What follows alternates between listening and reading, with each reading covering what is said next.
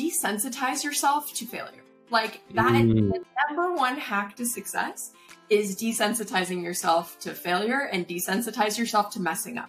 You're gonna you're gonna lose money. Like statistically speaking, I've lost a lot of money on projects. I've also made a lot of money on other projects because that's the way this stuff works. You're gonna do something, you're gonna hire the wrong person, you're gonna spend too much money on a photo shoot or an MVP it's just going to happen. Okay. Mm. And the quicker that you can learn to just get over it and move on to the next thing, and like the quicker response time you have, the higher your success, like the higher your chances of success really become. Welcome to the Undefeated Underdogs podcast, where I unpack and narrate stories of ambitious people who turn obstacles into opportunities. My goal for this podcast is to create a platform to narrate underdog stories and maybe play a small, teeny tiny role in inspiring you. I intend to highlight the underdog mentality and make authentic conversations with people who play the long game, take action with a chip on their shoulder, and convert obstacles into opportunities. Buckle up as I'll be bringing some authentic founders, VCs, community builders, and content creators who got underestimated their whole lives and yet they beat all the odds to become insanely successful. Now, today I want to tell you a little bit about our awesome sponsor, Acquire.com. Selling a business is as tough as building a business. As someone who went through this process once, selling my own startup, I know the pain it takes to get to the end zone. This is where our sponsor shines. Imagine this you're a founder who's built a solid SaaS product, acquired customers, and generating consistent monthly revenue. The problem is you're not growing for, for whatever reason lack of focus, lack of skill, or just plain lack of interest, and you feel stuck. What should you do? The story I'd like to hear is you buckled down, somehow reignited the fire, get past yourself and the cliches, and start working on your business rather than just in the business you start building an audience, move out of your comfort zone to do sales and marketing, and in six months, you triple your revenue. The reality isn't as simple.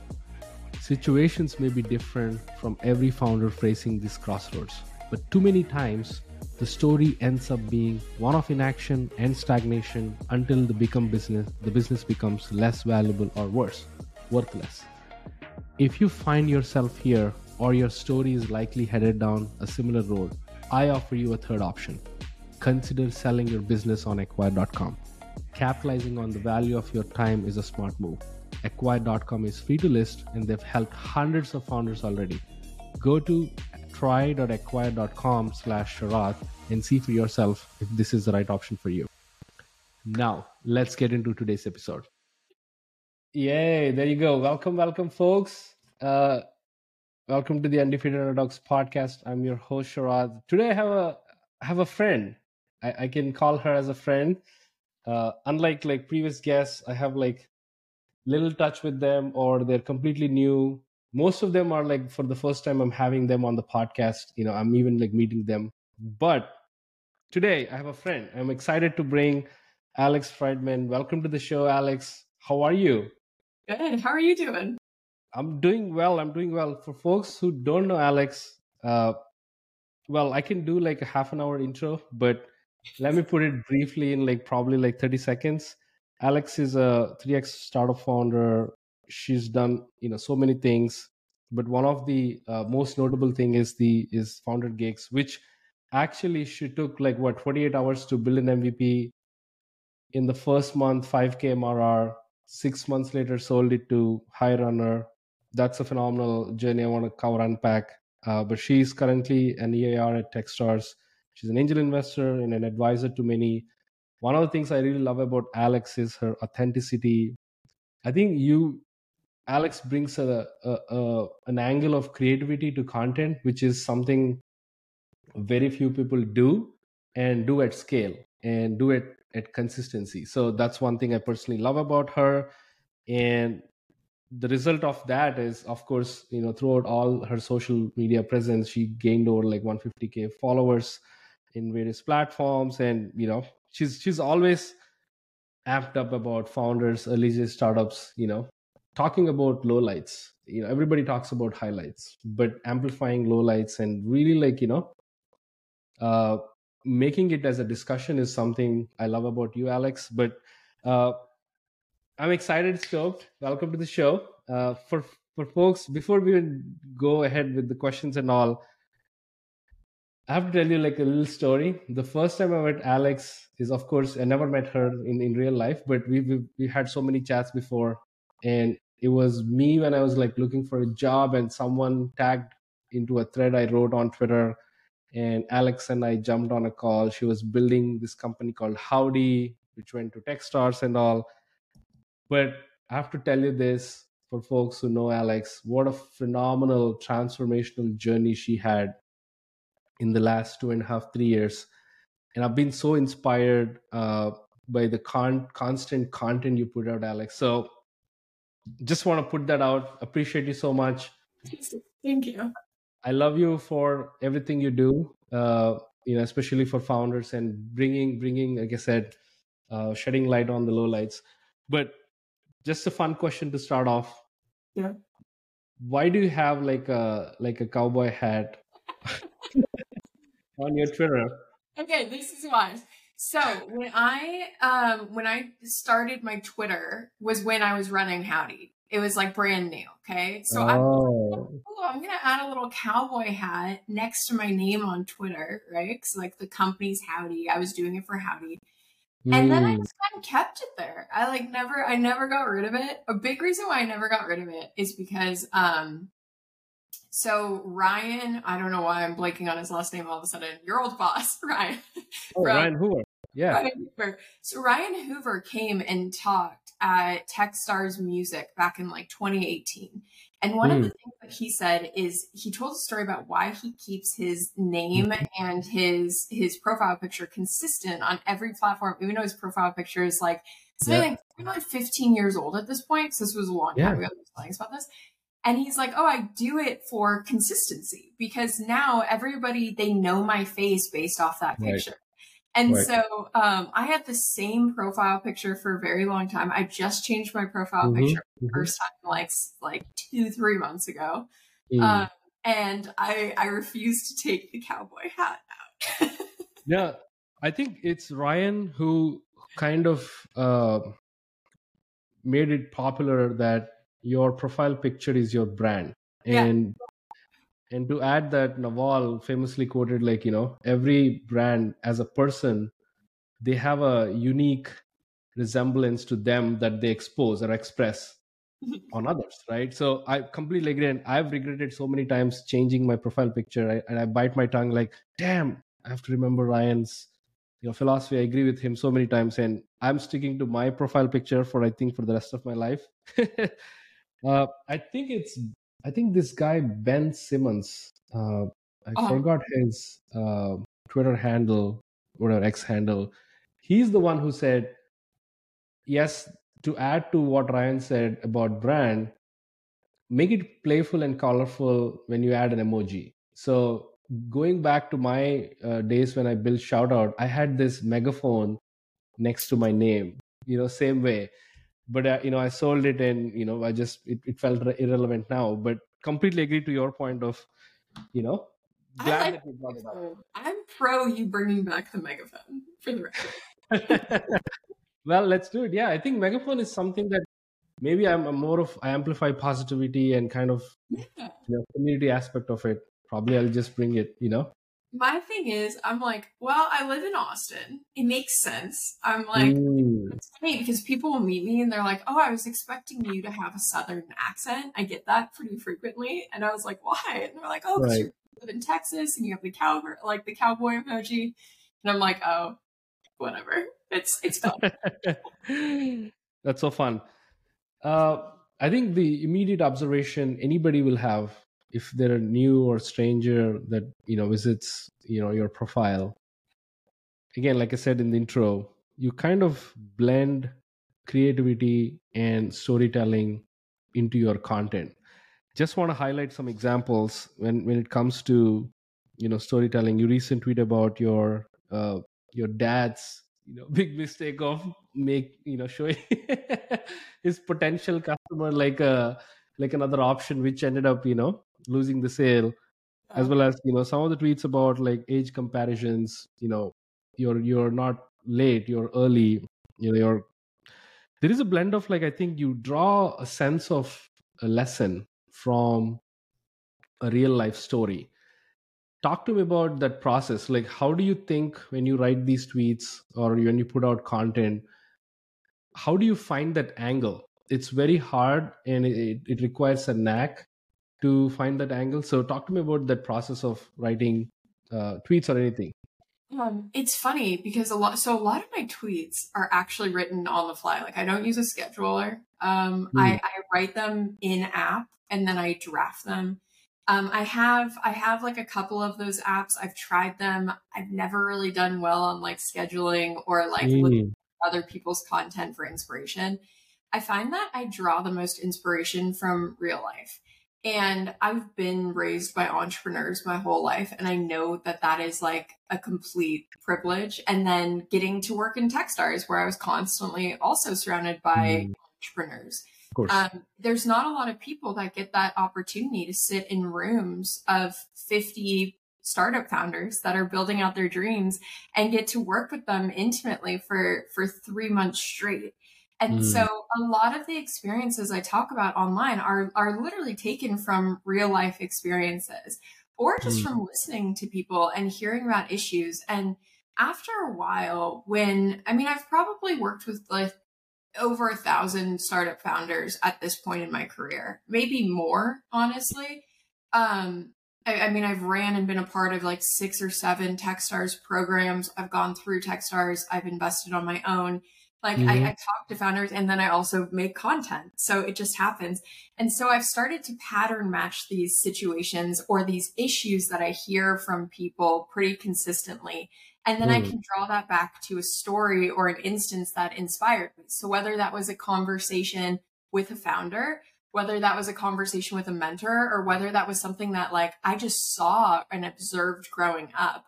Mm. I like to tell those stories because it's just a it's fun like it's literally just me reminiscing about them like i love that my dad told me that story all the time because he hammered it home and then as i got older I mean, I'm 30, I'm, I turned 32 next week.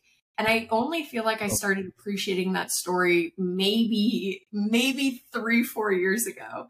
And mm. I think it's because up until that point, I was so stubborn and being like, no, I know what's right. People want options. People want a ton of cool things, right? Right. And now, after hearing all these stories from all these founder friends, from me building unsuccessful businesses and unsuccessful projects, I'm able to look at that story and say, hey, there's probably a lot of people out there that need to hear this same exact thing. And mm. maybe I'm a good person for them to hear it from. And here's a story that I can use to back it up. Mm, I love it. I think it's uh, it's again going back to your uh, state of being authentic, right? You you you find these lessons that apply to you and you went through it. So you have that authority to like express it with command. So all of the stories i i read oh my god i've read so many of tweets of your tweets. And i find it very fascinating to have that uh you know like you said the pattern recognition that match that story uh, to any startup founder to like have a takeaway have you ever felt like you you ran out of stories? Like you're out of your fuel your gas? And if yes how do you refuel it? Yeah. It's a great question. Um yeah all the time. I mean there's there's certain times I, I get like this imposter syndrome like anybody else right? Mm-hmm. where there will be like a day where all of a sudden none of my tweets are taking off. I'm getting i'm getting no the algorithm is hating on me and in my head, right, I go through the same um, the same thought process that probably most creators do, which is like, oh man, everyone probably decided that they hate me. Like I probably did something. Nobody likes my stuff anymore, and it's done. I need to move on. I need to figure right. something out. But um, but I noticed that once I walk away from the computer, and honestly, just don't go on Twitter. Don't read other people's content. Don't do anything like that. And I just have conversations with my friends, which most of them are mm. founders. If I call up a friend of mine and we'll talk for an hour. We'll talk about their business. Um, I'm an advisor for for like five startups right now. Um, if I call one of them and, and sit in our call and they bring me a problem, there's usually a lesson I can pull out of that that mm. I this is applicable to a mass audience and then I can go on and I'll write about it. So right. not really. Um, I feel like if anything, it's more of burnout than it is uh, like a complete loss of inspiration. It's more of just me getting in my own head and being too online. Oh my god, that's that's so unfiltered answer right there. It, it's like right. I love it. I love it so much. And you, in even in your couple of answers before, you've pretty much mentioned about surrounding yourself with founders, right? In or be part of these communities. So for people who are introverts or they don't have that reach, what should they do to actually surround themselves with high quality people who are smarter than them? They're like five steps or 10 steps ahead of them. They kind of have the ability to like build a rapport with with these founders or like you know make them friends right? So how did you end up in that situation and how would you if you were to go back and say like you know some ex ex founder to do the same how would you advise to do them? Honestly i think if you're an introvert the internet is like a godsend. Like because you can be on twitter and you can be in discord and you can be in these like reddit communities right um, where there are a lot of entrepreneurs granted you don't know if everyone is is really who they say they are but you honestly have to like kind of worry about that in real life too. You have to do your own mm-hmm. like diligence on anybody.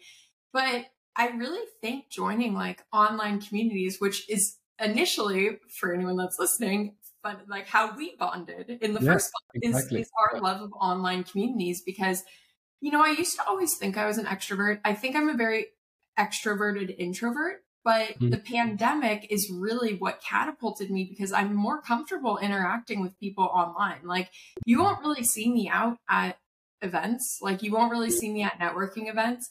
Um, because they're really draining for me. Uh, like I get really tired. I don't really like it. I'd rather hang out with my friends than go to a networking event. But I can network and interact with people online, which I feel like is an introvert's dream. So mm. um, if you're introverted but you want to be a part of of this kind of founder community. I say join online communities, find find communities of founders, reach out to people one on one on Twitter. Um, literally just ask people, hey, like I don't want anything from you, but would you be down to have a 15 minute phone call with me? Mm. So so I can just like get to know you or like what's one lesson that you have for me? And right. honestly, nine times out of ten, people will say yes. Like, yeah. That's what I found is people are generally pretty friendly and want to help people and they want community so bad that they'll reply and they'll like want to interact with you. But you got to put in the work to just say like, Hey, I want this from you. Do you want, you want to make it happen? I think an authentic as so, so a couple of takeaways, uh, or just to summarize what you said or add to what you said. I'm like you. If if you put me in a in a hundred people conference or an event, I get so anxious. I'm like, I don't know what to talk about. My mouth will just shut down immediately. But what I realized, thanks to pandemic and thanks to these you know, online communities, I found that I have so much. I'm very comfortable with talking to people like on the screen when I don't have anybody around me, and I can sometimes dominate or I can you know piggyback. Right.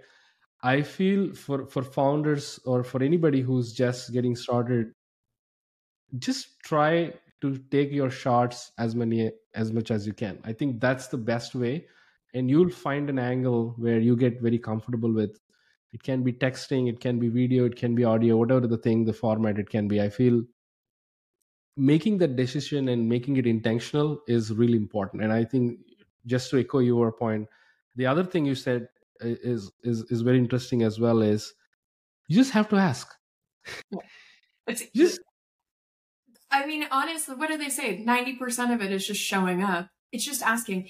And I think it also comes from the, the thought of getting a no is very rarely personal. I used to hmm. take no's very personally. I used to think, oh, well, they just don't think I'm like good enough for them to talk to, or whatever.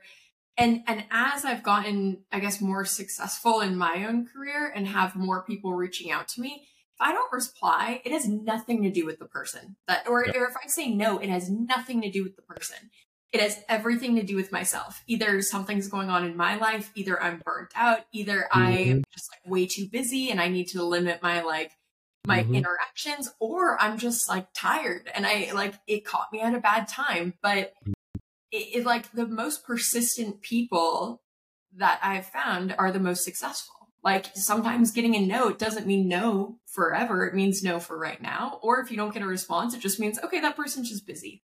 I'll circle back in like a month. I think there is a very valid point people should realize. It's about expectation setting for yourself and for others, right? Sure. And when you have zero expectations and take your shot, it works. If it works it feels like a miracle. If it is does if it doesn't work it feels like an action you took and you learned a lesson. Maybe you should change the wording. For for example if you're dming people or emailing people cold. So there is always like have that learning hat. When you switch to that hat pretty much everything you do you know amplifies and compounds i, I truly believe in compound interest that's how i've made pretty much my career by taking so many shots, just like shooting shot. This podcast, I, I don't, I didn't reveal this outside. I've DM'd close to 300 people. That's awesome. And only you're the 37th guest, if I'm not wrong, on the show. So my success rate is so if if someone puts expectation on it it feels so bad that out of 300 only 30 people you know said yes and made a conversation. But on the other end you have to see like half glass full. 30 people 30 incredible people 30 plus incredible people said yes and gave their time to me. Some stranger who's asking I mean, their time. I think about it, like I look at your lineup and I'm like, that's a badass lineup. For like for a first time like podcaster who's kind of like doing this now, right? It's an incredible lineup. And the fact that you were able to get those people, not just for a 10 minute phone call, but for an hour of their time is so freaking awesome. And like, that's the thing. You got to shoot your shot. Like, it's as simple as that. And even it's funny because it's like, I adore you. I think you're absolutely incredible. It took you like three messages to get me to, to actually commit to coming on the podcast. And it had, like I said, not a single thing to do with you. It yeah. had nothing to do with you, like me not wanting to be here. It had nothing to do with me not like loving the podcast or wanting to see you succeed. It was solely because of me and the timing right. and stuff like that. But it wouldn't have happened if you didn't follow up with me either, because like I said, the timing, the busyness, whatever. Yeah for whatever reason, I think that time, yeah, I remember. I think you were in Mexico City. Something happened. We changed. everywhere. I was on sabbatical for the last few months. I'm going to Mexico next week. I was in Greenland. I was in Japan. Like I'm, I'm all over the place. I've been home for like three weeks out of the last three months. So, so like I don't really post. I post a little bit of that publicly, but like I'm not going to post all about it. So, but it's as simple as that. Like having this conversation. Now you're like, oh, okay, that makes a lot of sense. Why Alex maybe didn't reply or wasn't as enthusiastic. Nothing to do exactly. with. And so uh, the other important thing, which is, you know, I know we're kind of on a rant here, but it's very important to uh, stress on this topic because if you just shoot one shot and you wait, you will get attached to that shot so for me, you are one of 300. So I have 299 messages to go out. I'm very busy. I don't have the bandwidth to think about or judge Alex's reply or her, you know, reply time, how much time she's taking to get back to me or why is she not replying to me? No bandwidth at all because I have another DM waiting for me, another guest to invite, another guest, another guest, or I have so get busy with taking shots. I think that's really important if you just think that take one shot and that turns out to be a miracle, I, I feel like, you know, you're bound to failure for folks like listening or like they just burn out. I think even myself, I used to get burnout. Uh, I think this was back in 2018 when I when I took my maker journey. Uh, I, I built this startup, invested money, invested 18 months time. It even we didn't even launch the MVP. It was so bad that everybody has one. Everybody has. right. And my biggest complaint then is I took one shot and I went all in. That's it. Yeah. I, I have no other avocation or I was never busy. So I think that that literally changed. That fall actually really helped me to rise back. And now I'm like, okay, who the heck? It's okay. If something doesn't work, it's fine. Oh, like I, I wrote about this recently actually because I had this conversation. Um, desensitize yourself to failure. Like that Mm. the number one hack to success is desensitizing yourself to failure and desensitize yourself to messing up. You're gonna you're gonna lose money. Like statistically speaking, I've lost a lot of money on projects. I've also made a lot of money on other projects because that's the way this stuff works. You're gonna do something, you're gonna hire the wrong person, you're gonna spend too much money on a photo shoot or an MVP. It's just gonna happen, okay? Mm. And the quicker that you can learn to just get over it and move on to the next thing, and like the quicker response time you have, the higher your success, like the higher your chances of success really become. Mm. I, I love the word desensitize. I think that's that's that's the word we people should you have to develop a thick skin. Yeah. Every you can have like you know uh, lighthearted. You should be like you should dominate this area if you want to build a startup, right? Because there is so much competition. Everybody's competing. Everybody's competing in their their own way. You know, you know, attracting customers and all that. So you have to be very authentic. You so you as a founder, uh, have you ever wondered or talking about the thick skin? Have you ever felt like personal and how did you navigate from those personal losses or falls and become more thick skinned you know again honestly just repetition I Mhm. like the first the first five times I did it, it hurt. And then by the time the sixth time rolled around, I was like, well, I know I'm like I know I'm smart enough to make something happen. And then the seventh time it got a little better, and then the eighth time it got a little bit better, and then it just constantly got a little bit better. Kind of like the whole compounding thing that you were talking Mm. about. Um, like my first business was a nail polish product, and it ended up getting replicated by overseas manufacturers. And I was 20. I got I got a patent on it when I was like 22. Um, like now like 10 years ago, which is crazy to think about. But uh, ended up getting vendor agreements with like Forever 21 and Urban Outfitters and Bed Bath and Beyond. I was so excited. It was my identity. It was my first business. And then it got replicated and you could buy two of them for a dollar on AliExpress and all Mm. my buyers pulled out. And it was Mm. like, at the time, it felt like the worst thing that had ever happened to me. I was like, I was crying. I was, it was horrible. And it took me genuinely like probably two years to really get over that because Wow. this was my baby. Like I thought that this was my future. I thought that this was going to be like my end all be all to success. And, Mm. you know, before that, there wasn't really a lot of things I was super proud of. Like I, I never was really good in school. I never got like really good grades. Like I, I wasn't that kind of student but I was the girl that got a patent and got my product into stores before she even graduated college, right? Mm.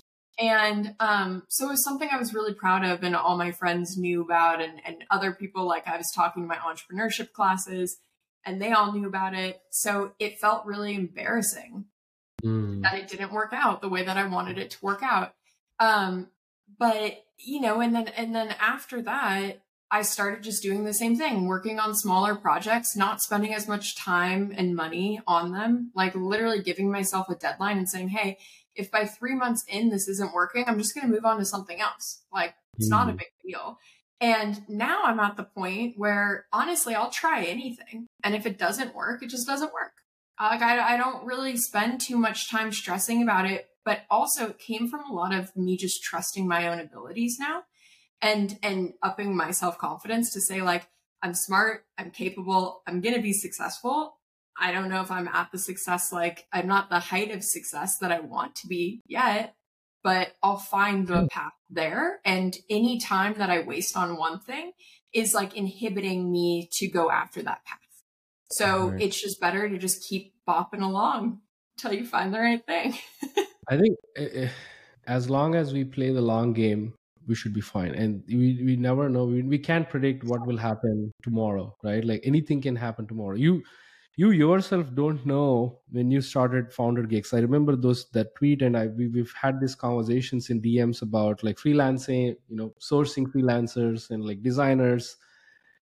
Yeah. You you would have never imagined that arlen like, get a they just come forward to like acquire founder gigs that's i think yeah. that that is bonkers. A, a tweet to acquisition is bonkers. So let's talk about that yeah. Talk to me about that that whole journey. Your your expectation setting to like just tweeting out having fun. Again being micro small projects to 5k mrr to like six months acquisition. Walk me through how you felt yeah. um so th- that was crazy. Uh I'll, I'll start there. That was that was a crazy ride. Um so what happened is that, like I've said, I've worked with a ton of startup founders. Um, I'm friends with a lot of founders. A lot of founders trust me. It's probably part of like the authenticity thing. It's probably also part of like not really judgmental. Like I've seen it all. It's easy for me to talk through issues with people. And um, in over the course of like three days, I had uh, three different friends reach out to me and say, "Hey, Alex, this is like super vulnerable of me, but I'm running out of money and um, my startup's not profitable yet. I don't want to shut down the business. I just need to make an extra $3,000 a month, let's say, um, to keep this going. And so that happened once, then it happened again, and then it happened a third time. And so eventually I said, you know, I don't know anything like that. They're like, do you know anyone that's hiring for uh, a part time position or for like a, a small advisory role, like anyone that could just help supplement my income as I continue to build my business. Hmm. And I was like, no, but you know what? Let me tweet it. Okay. I probably had about 8,000 followers at the time. Um, maybe a little less, actually, maybe around 6,000. And I just tweeted it out. And all the tweet said is like, hey, um, a few of my friends, my founder friends, are looking for part time roles working for another startup. Does anyone know anyone that's hiring? And I got a ton of comments on that mm. post saying, no, but this is a great idea. Like, this is a great idea. Wow, like, you should build this. And at the time, I was like, this isn't an idea. Like, I, I wasn't thinking about it genuinely. I wasn't thinking mm-hmm. about it from the perspective of it being a business. Um, but I got all these comments from people.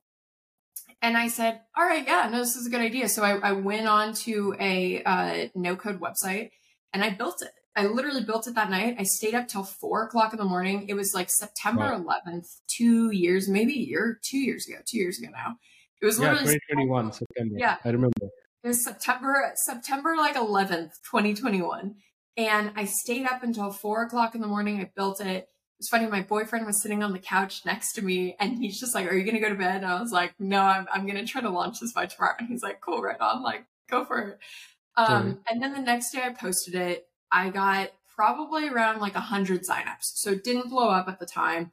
And mm. all these people were commenting on it being like, wow, this is so impressive, Alex. And I was like, oh, thanks. Like it was completely free. People could just sign up for it. I was DMing it to a ton of companies, trying to get them like building out this pool and it had mm. a job board component.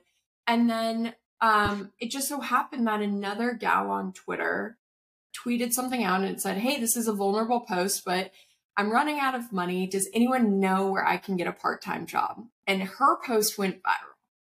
And all these people started commenting on her posting, hey, hey, Alex Friedman just built this thing called Founder Gigs, mm. just built hmm. this thing called Founder Gigs.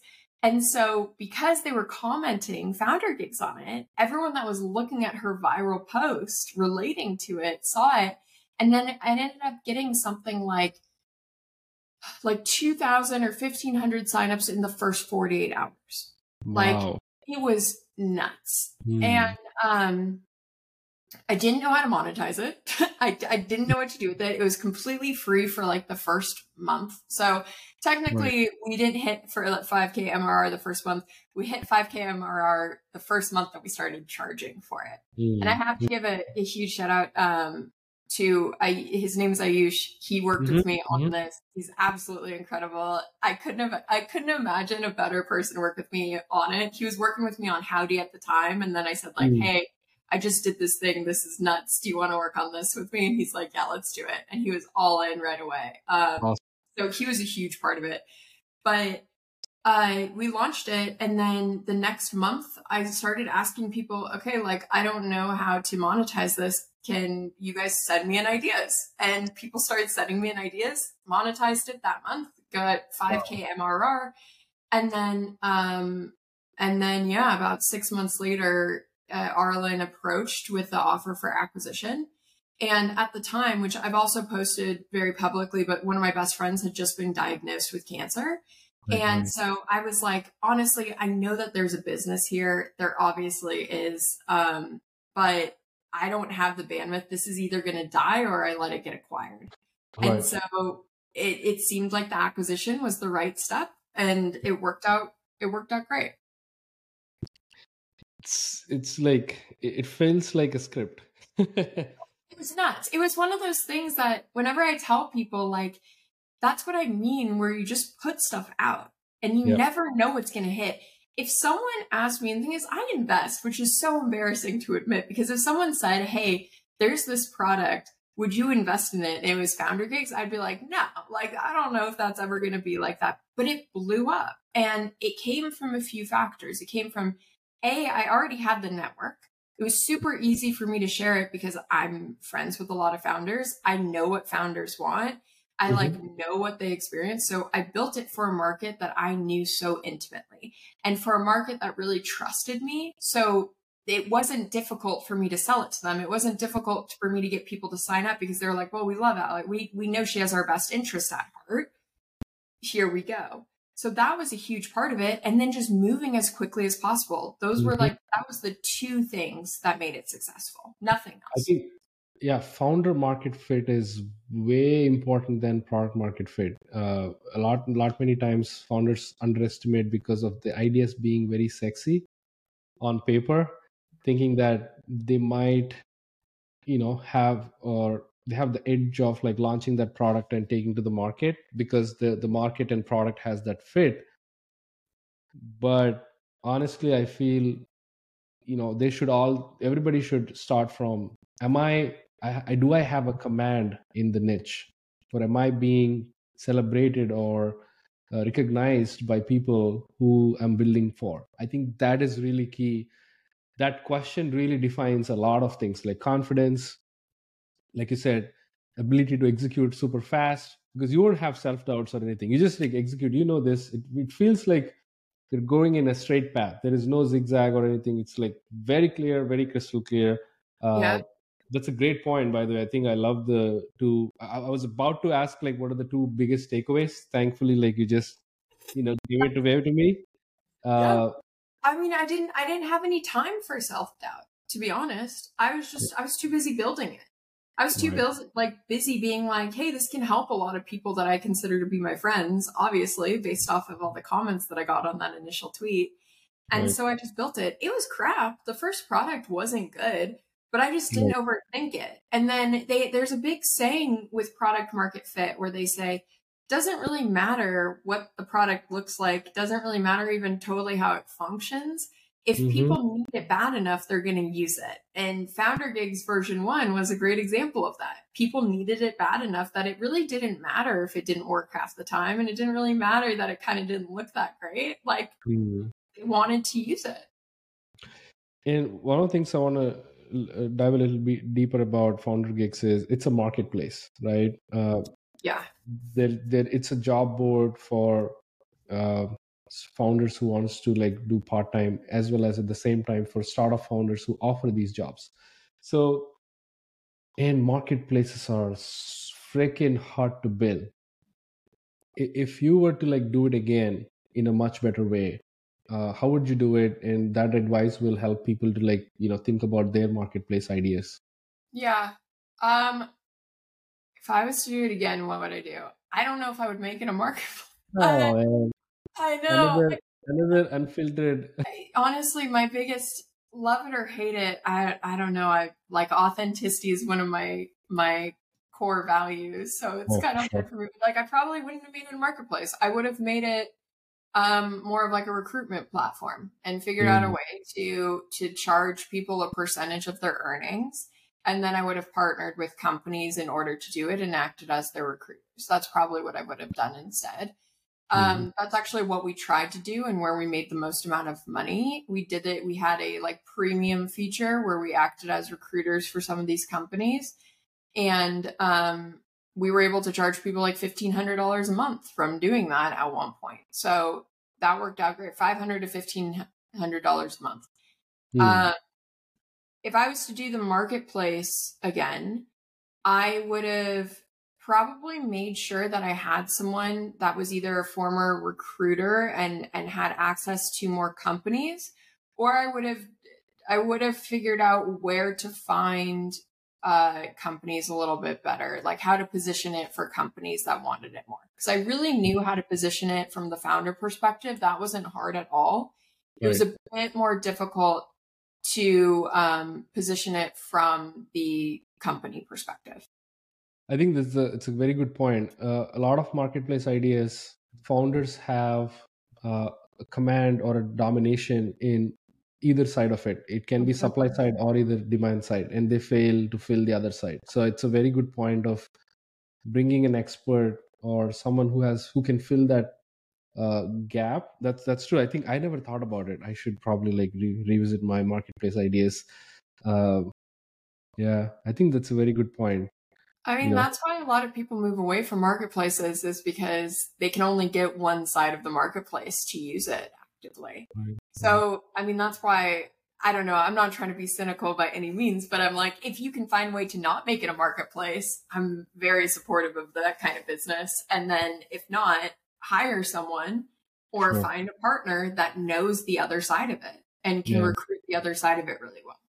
Oh my God. It's, yeah, I've tried a couple times uh, but you know i lost the interest even. It, it, wasn't fun. It was so it was it, it instantly becomes stressful because you have to really you can see clearly a gap. As a founder if you're seeing gaps in your ideas it's less motivational right? Like you know uh, but anyway that's for i think yeah absolutely. I think that's a great advice. Let's talk about uh, you've done you know so many shows podcasts on founders. So i don't want to like revisit the same questions but i want to really talk about your content you know uh, yeah. the way you write viral tweets for example. And uh, the other thing i want to let's let's talk about that like talk about like virality. Yeah. What makes uh you know a content piece viral in your opinion? Um i think that I talk like I'm t- I talk like I talk in real life. Mm. Like that's a big part yep. of it.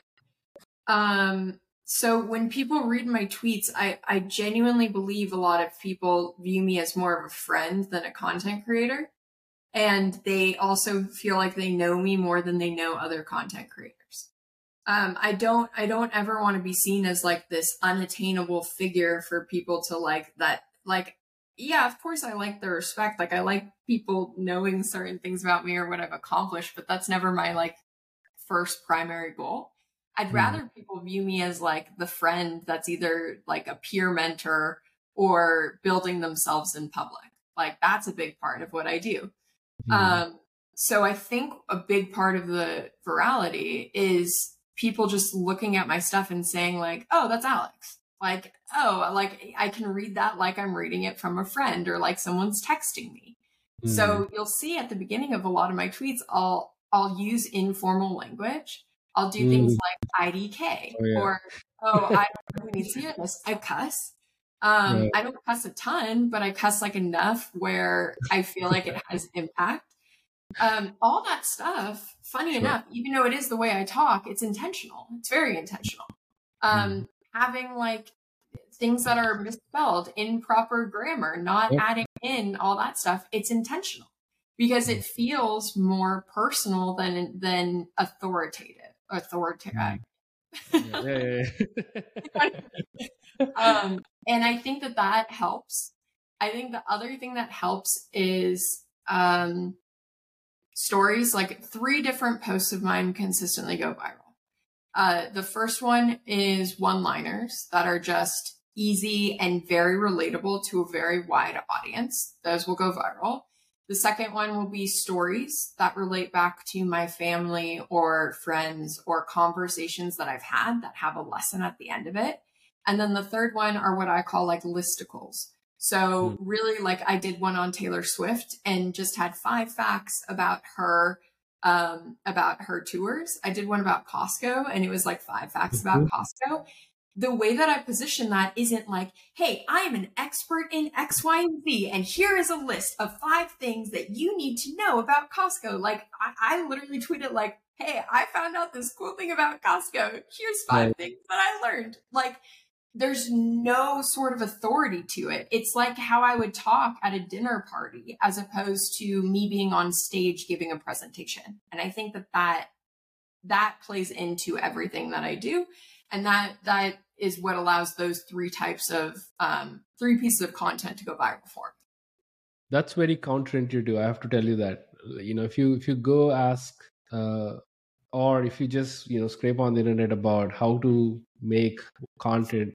viral yeah most of the suggestions are you should dominate or you should you should have an authority very less people say that I think authenticity beats authority. Period. Right. I, I feel. I, I think that's that's that's key. But the other thing is authority can be can work in short term. Like you know, there are so many content creators that you know I don't want to name them, but they're quite dominating in that you know particular niche. But they they will be forgotten in the long run. People remember people who seem to be people, yeah. not someone someone else right so that means you should be authentic uh, i love that i love i love you know i i think for even i'm taking lessons about like you know the three things you mentioned uh, at least you i think we should all do a retro of ourselves like the content we put out what are some things that we really love and we shouldn't shy about? We should do- double down on it and keep it going right? Uh, like sorry um, not to cut you off but based off of your point i was actually thinking about this this morning. There are a lot of people on social media that they have a lot of followers but i don't feel like anyone actually cares about them i don't think anyone actually knows who they are. They just follow them because they get these information or they like what they teach but like they don't have a real brand to them.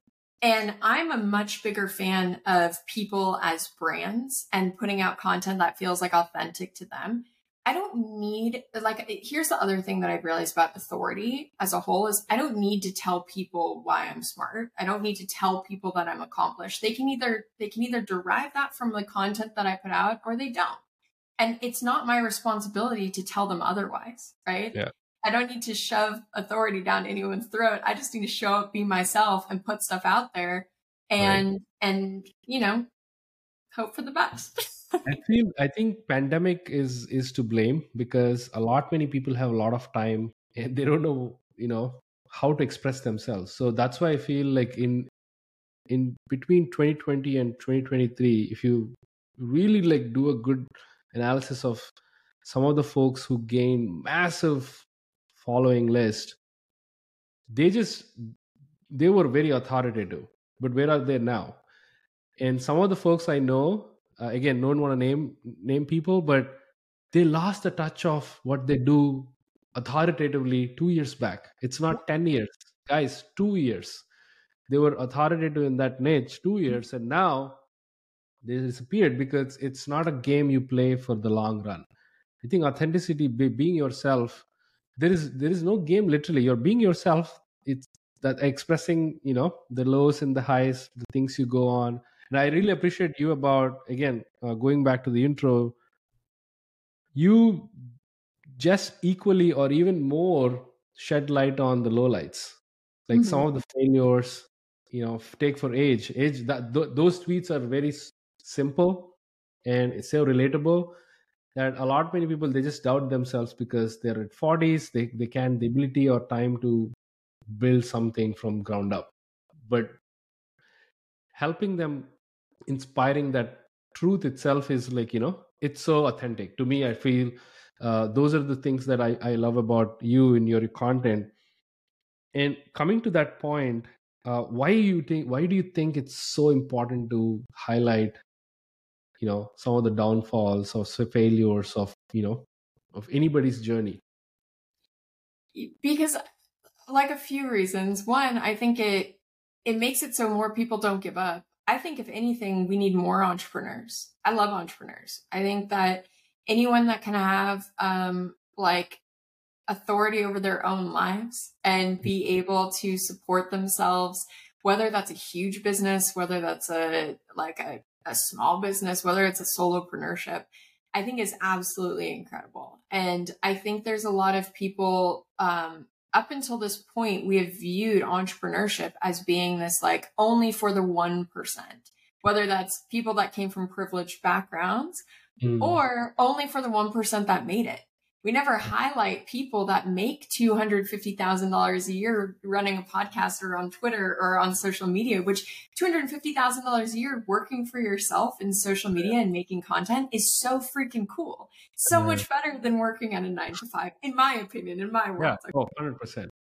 And um, I think just like, like shedding light on those lows, it makes people feel less lonely like when I was going through this really hard time with my company, when my product just got replicated, I didn't even know who to turn to. I was so embarrassed.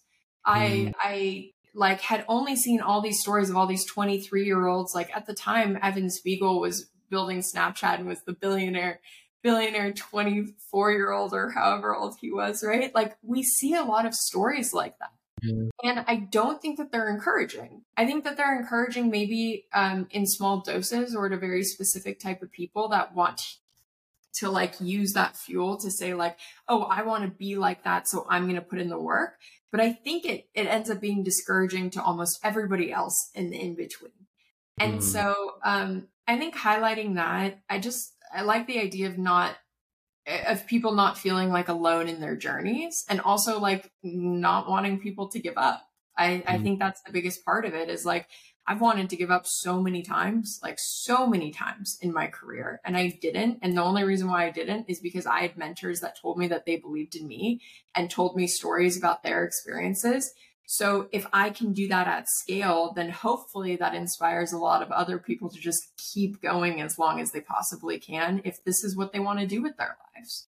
I feel uh you know people becoming brands is one level and those the, the same people becoming safe houses for other people yeah. where they feel like you know what I can share with this set of group of people who are on the same level. They had you know similar experiences failures or feelings before that they express pretty transparently. I feel that's why i love the build in public moment. Uh, and I, again i think it's not for everybody you know it should come from within. Because someone else is doing you shouldn't do it. If you genuinely feel like you want to be transparent on the internet go for it. If you yeah. don't feel that way it's fine you know. There are like that's that's another thing right? To your point a lot of people they just do this stuff because other people are doing it. That and that's the most inauthentic thing you can do right, right? Like, you don't need to be vulnerable because you think it's what people want to hear like you post what feels most true to you. And i mean i i just i don't think i would feel right posting about how much money i have or like really highlighting the super like the accomplishments I've had. Um, mainly because there's a lot fewer of those than there are failures. There's there's there's a lot there's and I think I honestly and I don't think that's just true to me. I think that's true to every single entrepreneur, whether they will tell you that or not. There are a lot more strikeouts than there are hits and home runs. Yep. And um it's just like what feels true to me if I'm going to share about my life is obviously there's going to be a bigger highlight on the downfalls than the ups. Mm. Love, love. I think so many uh, tweet gems. You know, we're gathering in this conversation the past 50 minutes. I know we're gonna both of us are gonna be writing after this, like putting out all these bangers, all these viral tweets. I know, right? Yeah. Uh, we should we should name this podcast like banger content how to go con- how to write a banger tweet with Alex. So let's let's talk about uh, one of the things I really want to talk about is the vulnerability side of Alex. Yeah.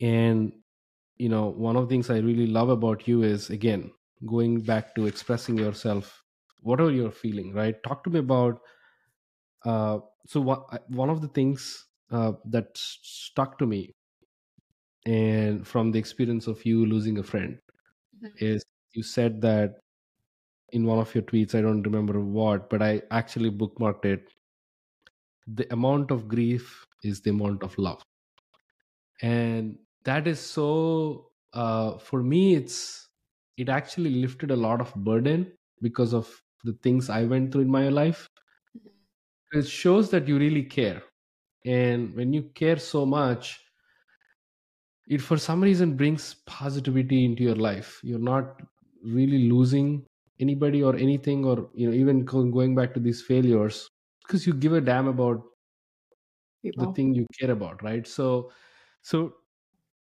talk to me about erica. Um, yeah. the whole experience and the vulnerable side of alex. Man i love this question. I'm, I'm a little caught off guard because i've never people don't really ask about grief. It's it's interesting and i've noticed that since losing um i guess for for anyone that is listening that doesn't know uh, erica was my best friend. She got diagnosed last year with pancreatic cancer when she was 31 years old and 34 weeks pregnant.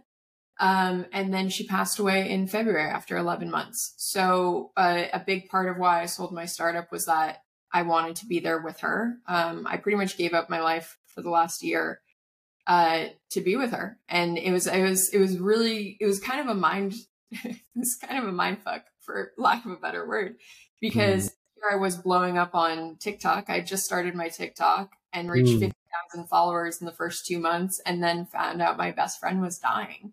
Mm. And um, I tried really hard to just keep going. I sold my startup. We didn't know she was terminal when she was first diagnosed. Um, I actually found out that she was terminal on the same day that it was announced that Founder Gigs was getting acquired.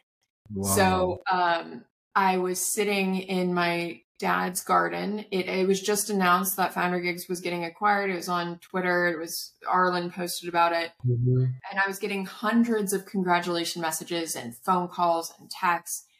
And then maybe 30 minutes later, Erica called me and was like, Hey, I just got out of the doctors and they said they that I have months to live. Wow. And I was at my dad's house and sitting in his garden, and I was like simultaneously having a panic attack, crying mm. my eyes out while getting all these congratulation messages. And all I could think about in that moment is like, I would trade it. Like, I would, I would, right. like anything that I could give in that moment, I would have given it. Um, if I could, if I could change it. Yeah. And I didn't have that opportunity. I didn't I didn't have that choice. And so it made me start thinking a lot about these times in my life where you know, Erica and my last vacation together, I canceled it at the last moment. She still went with her husband um, because I had like an investor meeting, and I, I didn't. I don't even remember what the investor meeting was, but obviously it was before she before she was diagnosed. Every everything after she was diagnosed was one thing, but there was a lot of instances that I could point to where I had picked work over being with her. And these are memories that I would have held on to now. Um, and I, I expressed that to her before she died. And she was like, Alex, like, let that go. Like that. She's like, I don't even think about that. Like, please don't be upset about that. But it is one of those things that I look back on now. Um, and so it, it genuinely changed my perspective around building businesses and the way I want to live my life and like where I want to put my time and energy. Um, because like when you finally reach that point where like you don't have an option, mm. right? You're probably not going to pick work. Like I'm just mm. like you're you're to pick the memories and you're to pick the people that you love. Um, and I share that pretty openly online. I shared a lot of that experience online not just because it was very like therapeutic to me, um, but because I felt like it was a lesson that a lot of people needed to understand. Like up until this last year, I'm, I'm I was like a workaholic. Like I I made a lot of sacrifices pretty pretty much all the time to work over being with friends and being with family. I wouldn't go on family trips. I wouldn't go home for the holidays because I'd be working. Mm. And now I would never do that again. Like Mm. just never do it again because I realized that's just not it's just not worth it. And so it's a big reason why I share about that publicly because um a I, I feel like she would want me to and I think it's important for other people to reach that point. And it's it's funny because I've actually had a few people ask me they're like Alex, do you ever feel nervous about posting these vulnerable things online? Do you ever feel like it's going to hurt your brand or hurt your mm-hmm. reputation? And I Oh. can honestly tell you, A, no, I have no concern about that. But B, I've had some of the top like entrepreneurs, the top VCs, some of like the top like people that have hundreds of thousands of followers, that have Wikipedia pages, that like people are dying to get calls and meetings with that have messaged me because of these because of these tweets. Who've just said like hey i've followed you or i've seen some of your tweets before but i just need you to know people need to hear these things. And i mm-hmm. really appreciate that you did that. And so it's just like a reminder that like i feel like i'm doing the right thing because of authenticity and and and it's not forced like my messages the tweets that i write about this stuff that i write about grief they're Mhm. never forced they're never because i think that they are like oh people need to learn this it's because i experienced that pain and i don't want other people to experience it too Hmm. You certainly changed the way I think about work. I'll tell you that because I think yeah, one of one of your tweets were about you know spending time with your family, prioritizing you know family, friends, and the important things to you over uh, the the things that you achieve in the long run, like say work or building startups, you know, building audience and all that because I think I, I read one of the tweets about you expressing about Erica, and I felt like you know what, damn everything.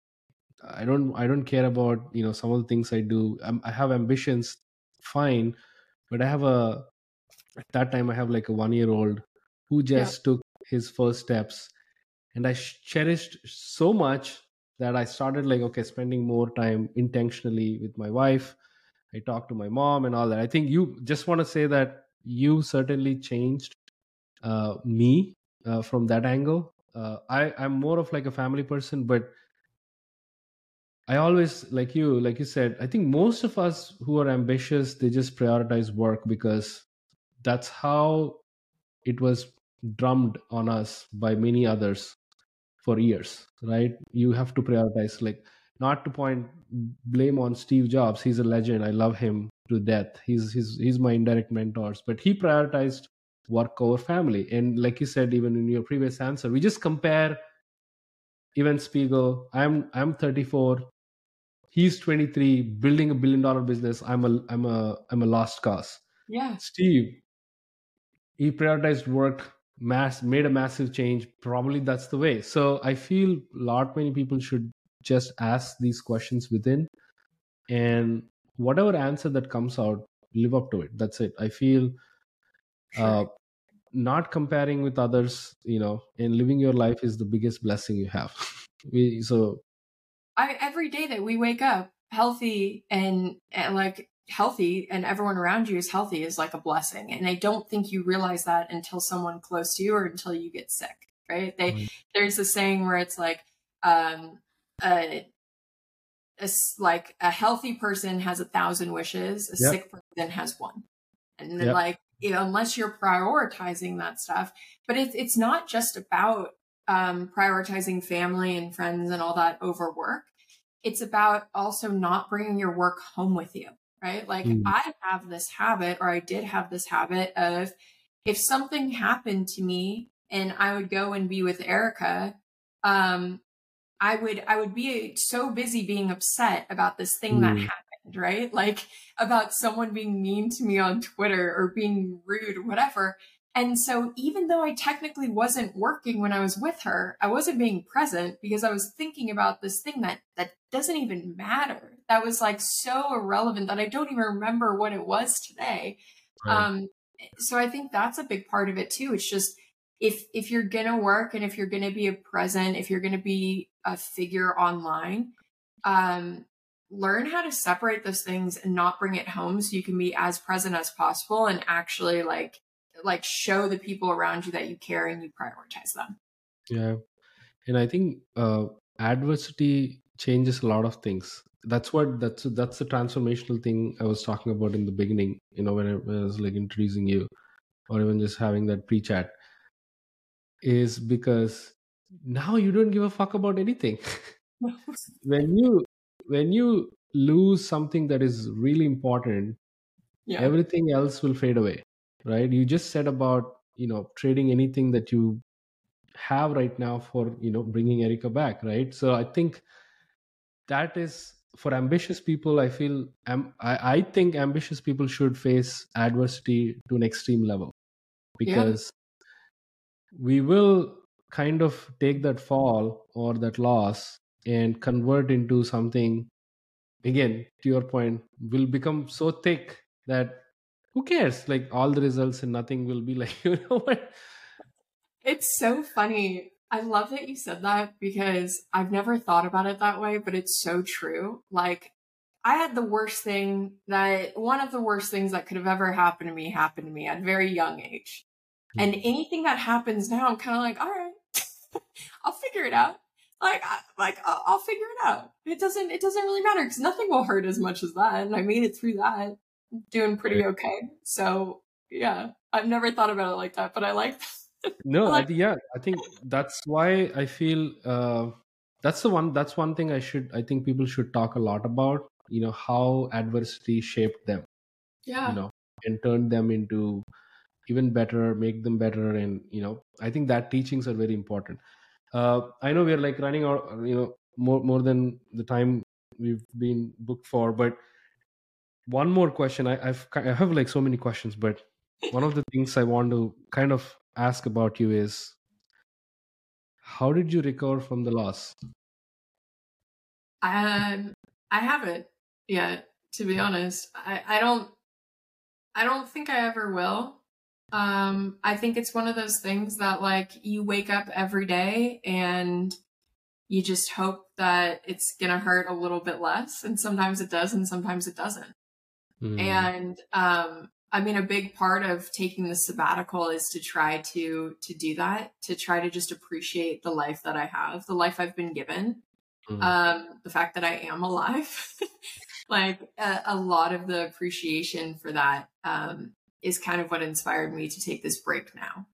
But no, I mean, I, I still think about Erica 24 7. Like, she just never leaves my mind, which is why people ask me like how do you talk to someone that's grieving and i'm like ask about the person. Like i love that you asked about her and weren't afraid to ask about her because a lot of people are afraid to ask someone that's grieving mm. about the person that they're grieving. And they're like oh well i'm worried that if i bring them up um, they're going to get upset. I can guarantee that person is thinking about them 24 yeah. 7 like yeah. it's just that's the way grief works. And right I think it'll be one of those things that probably I'll deal with for the rest of my life because like that's the person that she was. And um like I'm really grateful. At the end of the day, I'm really grateful that I got to have a friendship and a relationship like that once in my life. Right? Like I, I, the reason the reason I asked that question about you know uh, that's that's how I want to end this podcast episode is because uh I'm more of like a half glass full guy for life. And even for you, I'm sure, and correct me if I'm not, you know, if I'm wrong, after this call, you would probably remiss those moments you had with Erica than the moments you didn't have with her, which is in the future. Yeah. You you must have gotten like you open photos or like text messages or like you will you will probably like be in that mode than you know the lost side so eh, because i've kind of not to your extent but you know when people ask about my failures i'm like damn i get i get the opportunity to tell them about yeah. the things i did which are more important than the, the things that didn't work out. So i view it that way. That's why you know i kind of brought it up but it's yeah i think you know more strength to you alex. You know i, I feel you'll go places for sure. Uh, people would be stupid to not predict that. And uh, I'm, I'm I'm so fortunate and grateful to call you as a friend. And I've had you know I had a blast uh, talking to you as always. we should do this more. Probably I- like you know. So- Can we just make this reoccurring? I don't even care if it's recorded or not. I just want to put it on my calendar once a month. We'll do a catch up. But either way, Yeah. I'm really grateful that you asked me to be here and to chat. And thank you for thank you for the very authentic questions and the very um, thought out. I, lo- I loved I loved the questions. no I- you know you you i think the guests make you know people like us open up more so i had i had like i usually get nervous you know in front of my guests because i ask these weird questions sometimes they feel like you know but with you i'm like you know what i'm talking to a friend let's We're homies. Anything I'd probably be like, yeah. uh, but alex appreciate you grateful for you your presence in our life you know in so many other people's life. You certainly changed me uh, about many things. So i love you and do your thing. You're amazing. You're you're you're blessed uh, you're full. I just want to tell you that. You're so full Love you, you make other people full. So uh, on that note i just want to you know thank our you know listeners for giving us the time and attention you know you are the reason we do these conversations openly authentically. You energize us. You fuel us. Uh, stay tuned for more more people like alex. And probably like we'll bring you some other time you know for round two. Yeah, and I'll send you. Well, it won't take three messages to get me here. it's okay. I forgive you. all right guys. That's it for this episode. Stay tuned. Uh, thank you Thank you. cheers